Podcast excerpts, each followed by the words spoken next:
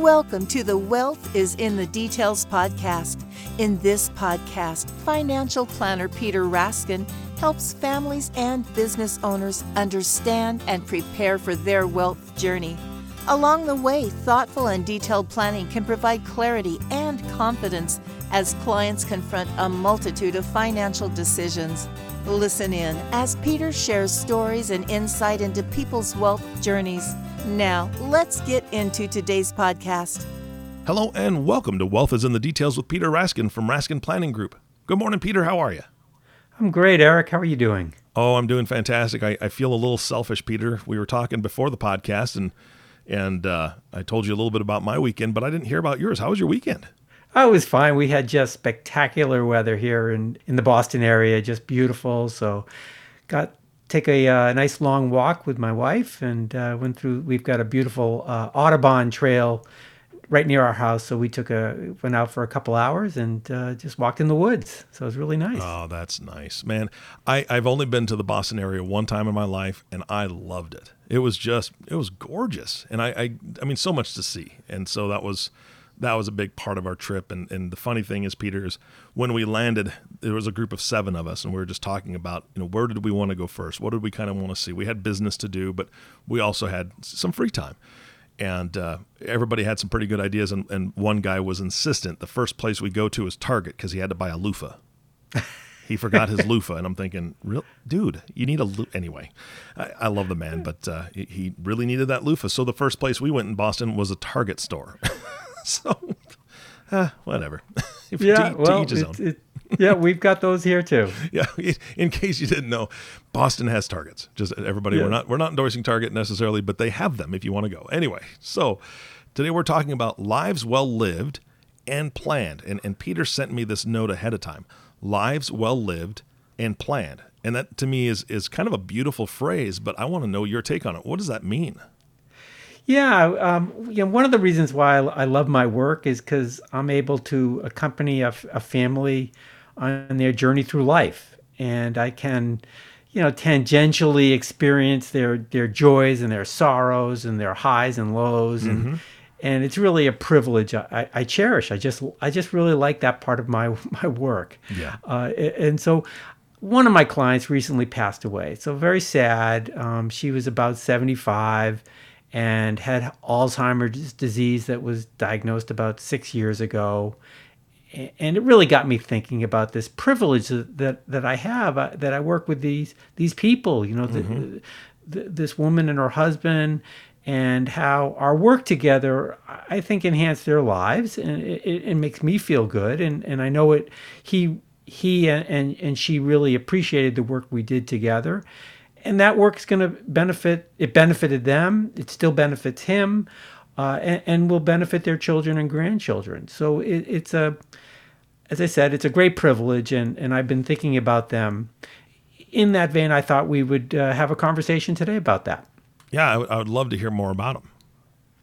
I'd love to tell you. So when, when I think about um, Sam and Sally Smith, and obviously the names are changed, mm-hmm. I'm reminded about one of my favorite books about wealth.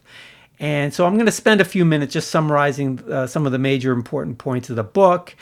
And then I'll talk a little bit about Sally and Sam, uh, not in great detail, but, but I think uh, the book is a good launching uh, pad, and it really describes them uh, from a financial perspective.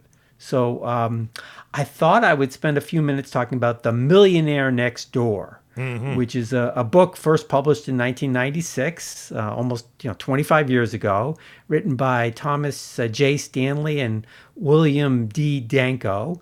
And frankly, I think it's still a, a, a very relevant book for all readers, both professionals as well as, as uh, individuals who are looking just to understand wealth in general. Mm-hmm. Uh, it, it, it's based on twenty years of research that is studying the why and how millionaires are in our country. You know, uh, I think now with inflation and over time, I'll, I'll suggest that the, today's title for this book might be The Multimillionaire Next Door. True. Uh, inflation over time can can ruin the purchasing power of, of even millionaires.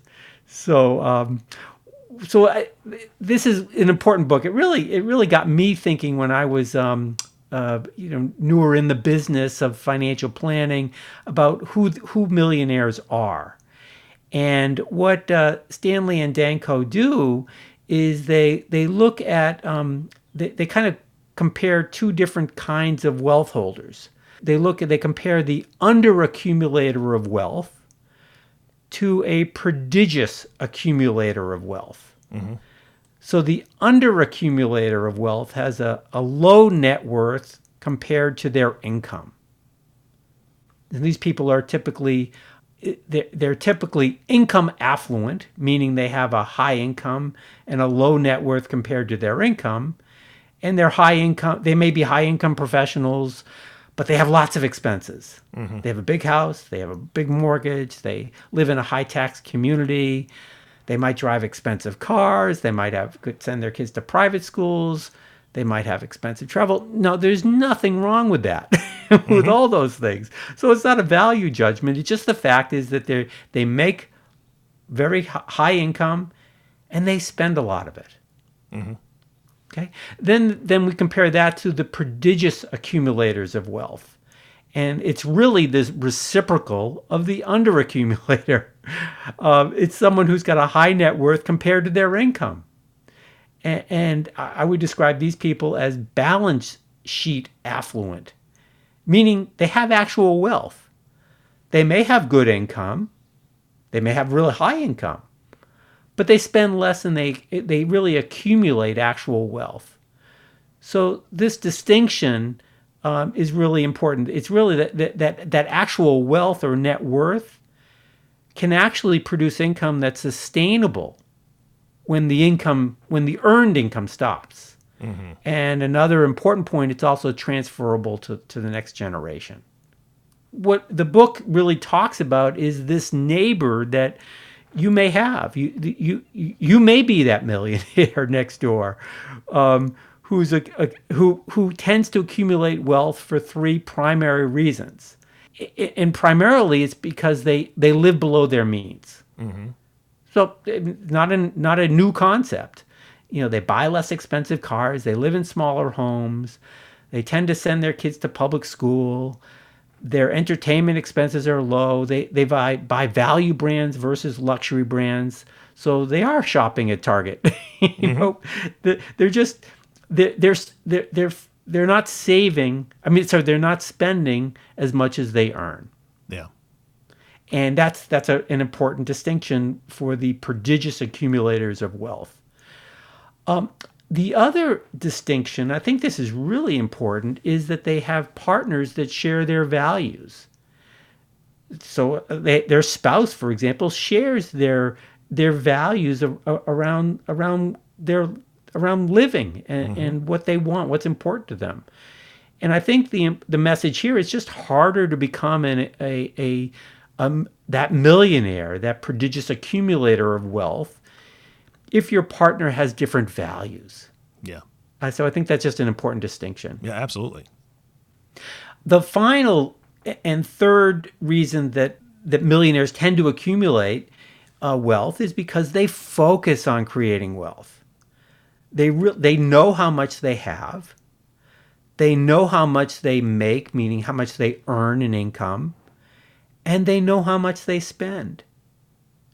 And lastly, they focus on, on saving to meet their goals. So it's it's just, a, they spend time. They spend, they focus on it. It mm-hmm. It's become, it's part of their value system. And they also, and I think this is part of, of, of, of saving Uh, toward goals, is they also invest in their careers. They invest in their education. They invest in their business. And so creators of wealth tend to do these three, these three things. They spend less than they earn. They, they, they have people around them in their world, their spouse, their kids, their friends that share similar values. And they focus on, on creating wealth. And I, I think, you know, from a planning perspective, um, we do, all financial planners will tell you that they really do enjoy working with these prodigious accumulators of wealth because they share similar values to the planner. Yeah. So. Yeah, absolutely. And, and and I think one thing that they don't do is they don't have that keeping up with the Joneses mentality, right? I mean, that's yes. that's one of the biggest things. And and I think that a lot of society gets caught up in that. Oh man, look, look, they man, they got that new car, they got that new truck. Uh, that wow, that's shiny, it's beautiful. Yeah, man, look at my truck. my, my truck is not shiny or beautiful. Uh, yeah. I, I could probably update that. Well, no, their, their truck still runs, and they take care of it, and they maintain it because they know that that's, you know, a much smaller expense than buying something new. So I think that that's definitely something that, that each one of those people have. Now, my question to you is, were Sam and Sally Smith the millionaires next door? They absolutely were. Yeah. Uh, you know, I met that's them beautiful. about twenty years ago, and their accountant introduced them to me. And at the time, my office was in Waltham, a, a suburb of Boston, and uh, just last week, Sam reminded me that that was the, the, the that was our first place we met. Mm. Uh, so they were absolutely the millionaire next door. And so when when I met them, they were they were in their late fifties. They had three grown kids. Uh, he ran a very small insurance agency uh, around the Boston area that that he actually took over from his dad, mm. and, and most of his clients lived in and around Boston as he did. And Sam definitely worked the business. Uh, he he didn't build it dramatically; it just grew over over a long period of time, mm-hmm. um, just like his dad did in that generation. And um, frankly, Sam earned enough income to live in a small house in a really nice community.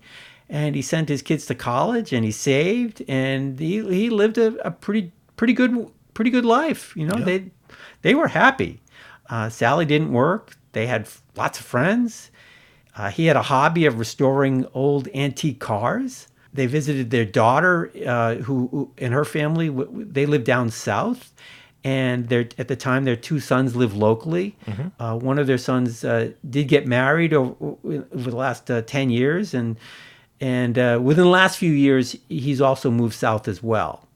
And I think it's just important to note that the the third son has been a real challenge to them. Mm-hmm. Uh, he lived at home. He didn't work, uh, and, and he suffered with so mental health issues that, that caused uh, Sam and Sally, frankly, lots of uh, lots of grief. Mm-hmm. Um, it was a very difficult part of their of their world, yeah. and uh, but it was their life, and they accepted it.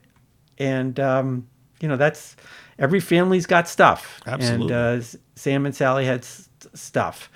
I, I also just note that uh, Sam's Uh, sister was uh, a spe- was special needs, uh, and she lived in a a home, uh, a, a residence with for for those with special needs. Mm-hmm. And uh, Sam would visit her weekly, and was very attentive to to nice. her over her lifetime as well. And so, yeah, Sam and Sally, they were the just the quintessential millionaire next door. They lived below their means. They they shared similar values about family, money, and their friends.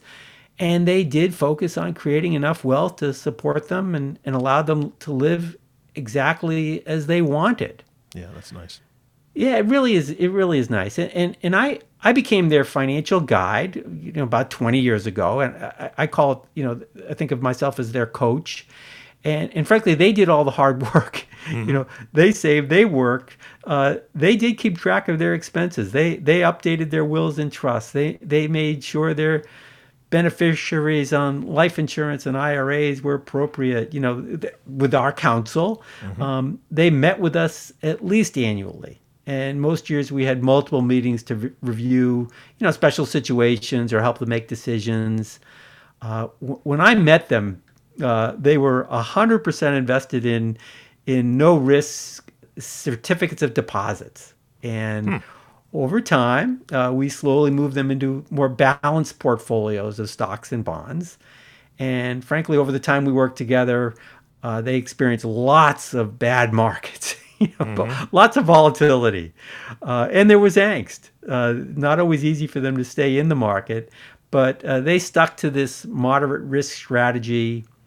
And frankly, they've done just fine. They've they've surpassed the returns they would have had in, in no risk investments, and it's really, it did allow them to um, to do what they're doing now, yeah. what they have been doing.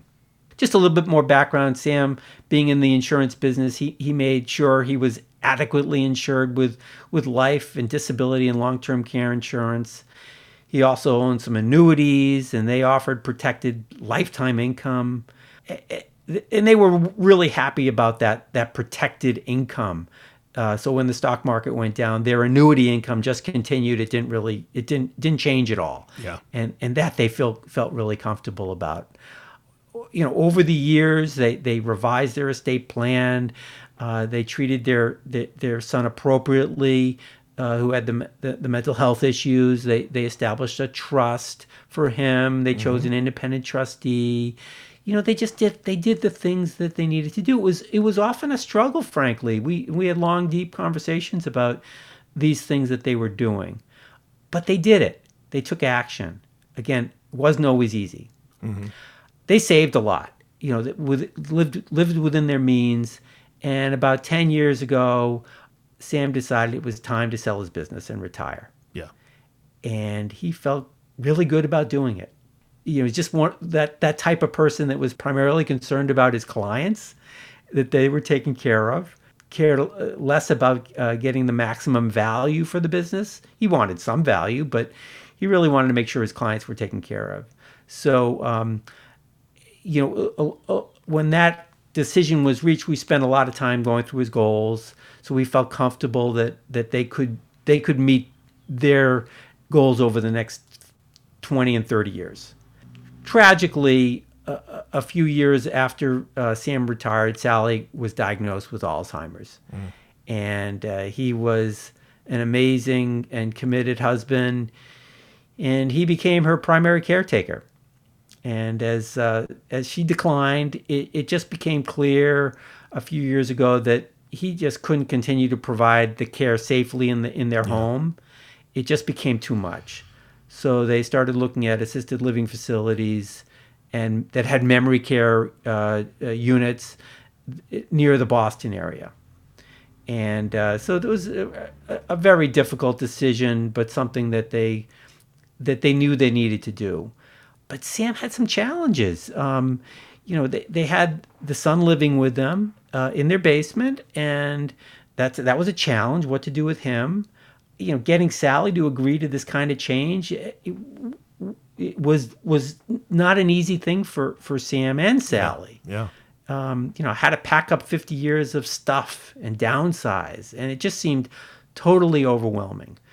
I introduced them to a, an elder care consultant that could could help Sam work through all of these decisions. You know, she, this is her area of expertise, and she was fantastic.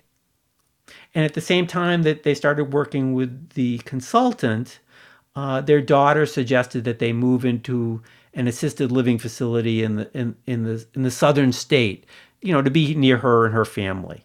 Mm-hmm. And uh, the consultant took that into account as they worked together.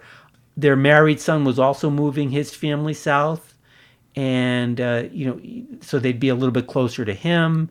Um, their son with the with the issues was was just becoming difficult to handle, and the elder care consultant stepped in and helped Sam deal with all of those challenges. They actually brought in a counselor uh, for the son, uh, help him work through uh, his living arrangements, um, his financial arrangements. So that was just a, a fantastic weight off of their yeah. shoulders.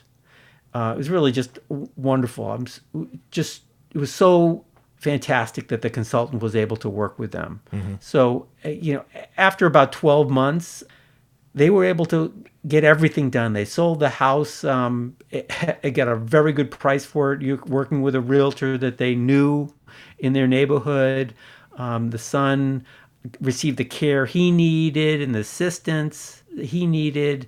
Um, they moved into an assisted living facility down south near the daughter, and it was really it was just great, and and and Sam just felt like he made the right decision. And it took a little bit of time for them to get used to being the, being there and being in a new place, but frankly it just it, it took the stress off, off of him. And um it, it, over it, this this process, which took probably in total of about eighteen months, from kind of the thinking that maybe this is something we should do to actually doing it, um, was one one of the best decisions that they made. Yeah. Uh, and just an aside, as far as the, the, from a financial standpoint, They had the long-term care insurance in place, mm. which paid for a lot of the long-term care facility. So um, Sam was very, very happy that that they had that as well. Yeah. So, um, you know, one, one thing I would just want to say, l- last fall I was down in, in, in down south for a, a business conference, and uh, I, I was just fortunate to, to be able to drive about ninety minutes from where I was, from where the business meeting, and go see them in their new residence. And it was just really one of the most inspiring um, meetings I've had, that I got to see them. I was one of the first people that they've ever, that they saw from, from Boston since they moved down there. Mm. You know, I just, again, I felt that privilege of being able to, able to, to be with them. Yeah. Yeah. That's a beautiful story. And it's, it, I'm getting a little choked up here, I'll be honest, because I've, I've had family members who've gone through Alzheimer's, and, and the, just the overall devastation financially and emotionally and all that stuff can be very, very difficult. And so for him to have all these resources at his fingertips, um, I think is amazing. And, and Peter, you and I have talked before. Again, I appreciate the fact that y- you're not the guy for everything, right? And you don't claim to be the, the, the, the master of all trades. Like, you're not an expert in elder care As, as far as being a consultant and knowing all the ins and outs. There's so many different things with elder care specifically that people need to know. And, and how long do you stay in your home? When is it time to look for a facility? What kind of facility you're looking for? What kind of experts need to be at that facility? And and being an expert in the areas that you are, you're able to help them. But the, the bottom line is that you have a deep bench. You have a team that supports you, that you can call on and say, hey, look, this is what I need. This isn't my exact area, but this is somebody I have as a resource for you. So that, I think that's fantastic. Man, there's so many things that they were juggling at one time. And I, I can't imagine how relieved also the son and, and daughter that live down south are, that they're able to be, you know, closer to, to family, and they were able to be closer to Sally in, in those last few years. Um, yeah. Thank you so much for sharing that. No, it's a, it's a great, I, I love this story because it's very, it's frankly typical. You know, it's that it's the, the get rich slow story. You know, yeah. it's, a, it's a it's a loving family story. It, it, it's a family with challenges, right? That that every family has. Yeah. Uh, and you know, I spoke to Sam recently, and he really is a piece. You know, he did everything he could for his kids and his wife, and I know he'll miss her terribly. Uh, they were just great partners, but you know, he was able to make the, the difficult decisions because he had adequate resources. Yeah. You know, um, he did the planning, and it just it, it, it made it made a difference. And he'll he, you know he'll be moving out of this assisted living facility soon, uh, li- living with near his daughter and son-in-law. So mm-hmm. he's sad, but but confident that you know he just did the best he could. Yeah. And uh, hopefully his neighbors, uh, they may not realize it, but he'll definitely be be their millionaire next door. Yeah. And I, I do hope they appreciate. Um, I certainly know I do. He's a great, great, great man, and um, great family. Well, I'm I'm hoping that Sam, and, and Sam, I hope you know who you are, even though your name has changed on the podcast. I hope Sam is listening to this podcast right now. And, and if he is, Sam, I'm going to ask you to, if, if you have time, if you have the, the inkling at all, please be a mentor. Find some some young folks that you can mentor and show them what you've done, and just talk about your story and and share that with them, because that is what's needed. I think that too many people have the mentality of, man, for appearance sake, I need to keep up with the Joneses, or I need to do something different. I need to have a bigger, better home or a better car. And what you've done to set your family up for success is the story and the, the teaching that people need. So please, if you haven't done it already, consider being a mentor, because your story is fantastic. Um, sorry, audience, I didn't mean to derail it completely just for Sam, but I, I think that's important. Uh, and, and speaking of importance, Peter, I know and I understand the importance of planning. Obviously, Sam did. And again, I, I appreciate the planning that you do with your clients. Well, yeah, you know, I think of myself as as, as that guide. Mm-hmm. And uh, Sam, our clients, like Sam and Sally, they, they do the work. They, they focus on their values. They they have a prudent lifestyle. They they accumulate wealth for, for the right reasons, to yeah. meet their financial objectives, not just to accumulate. And they're willing to plan, they think ahead, and they take action. And that just makes all the difference. Yeah, absolutely. Peter, great podcast today. Thank you so much for sharing that story, and uh, really sharing what it looks like to to have that positive mental attitude when it comes to just all those pieces, all the moving pieces in in our family life, in our business life, and, and in our financial life. No, thank you, Eric. You betcha. And the last thank you always goes to you, audience. Thank you so much for tuning in and listening to the Wealth is in the Details podcast with Peter Raskin. If you have not subscribed to the podcast yet, please click the subscribe now button below. This way, when Peter comes out with a new podcast, it'll show up directly on your listening device. This makes it much easier to share these podcasts with your friends and family. Again, thank you so much for listening today. For everyone at Raskin Planning Group, this is Eric Johnson reminding you to live your best day every day. And we'll see you next time. Thank you for listening to the Wealth is in the Details podcast. Click the subscribe button below to be notified when new episodes become available.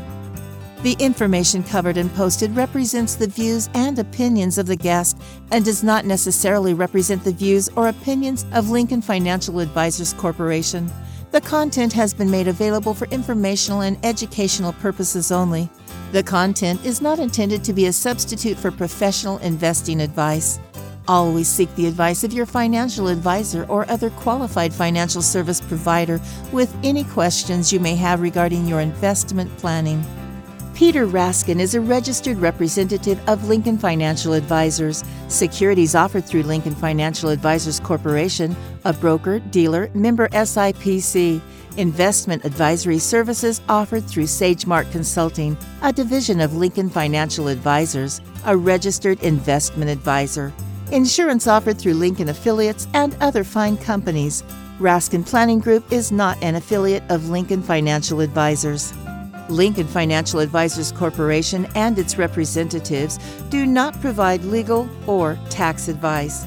You may want to consult a legal or tax advisor regarding any legal or tax information as it relates to your personal circumstances.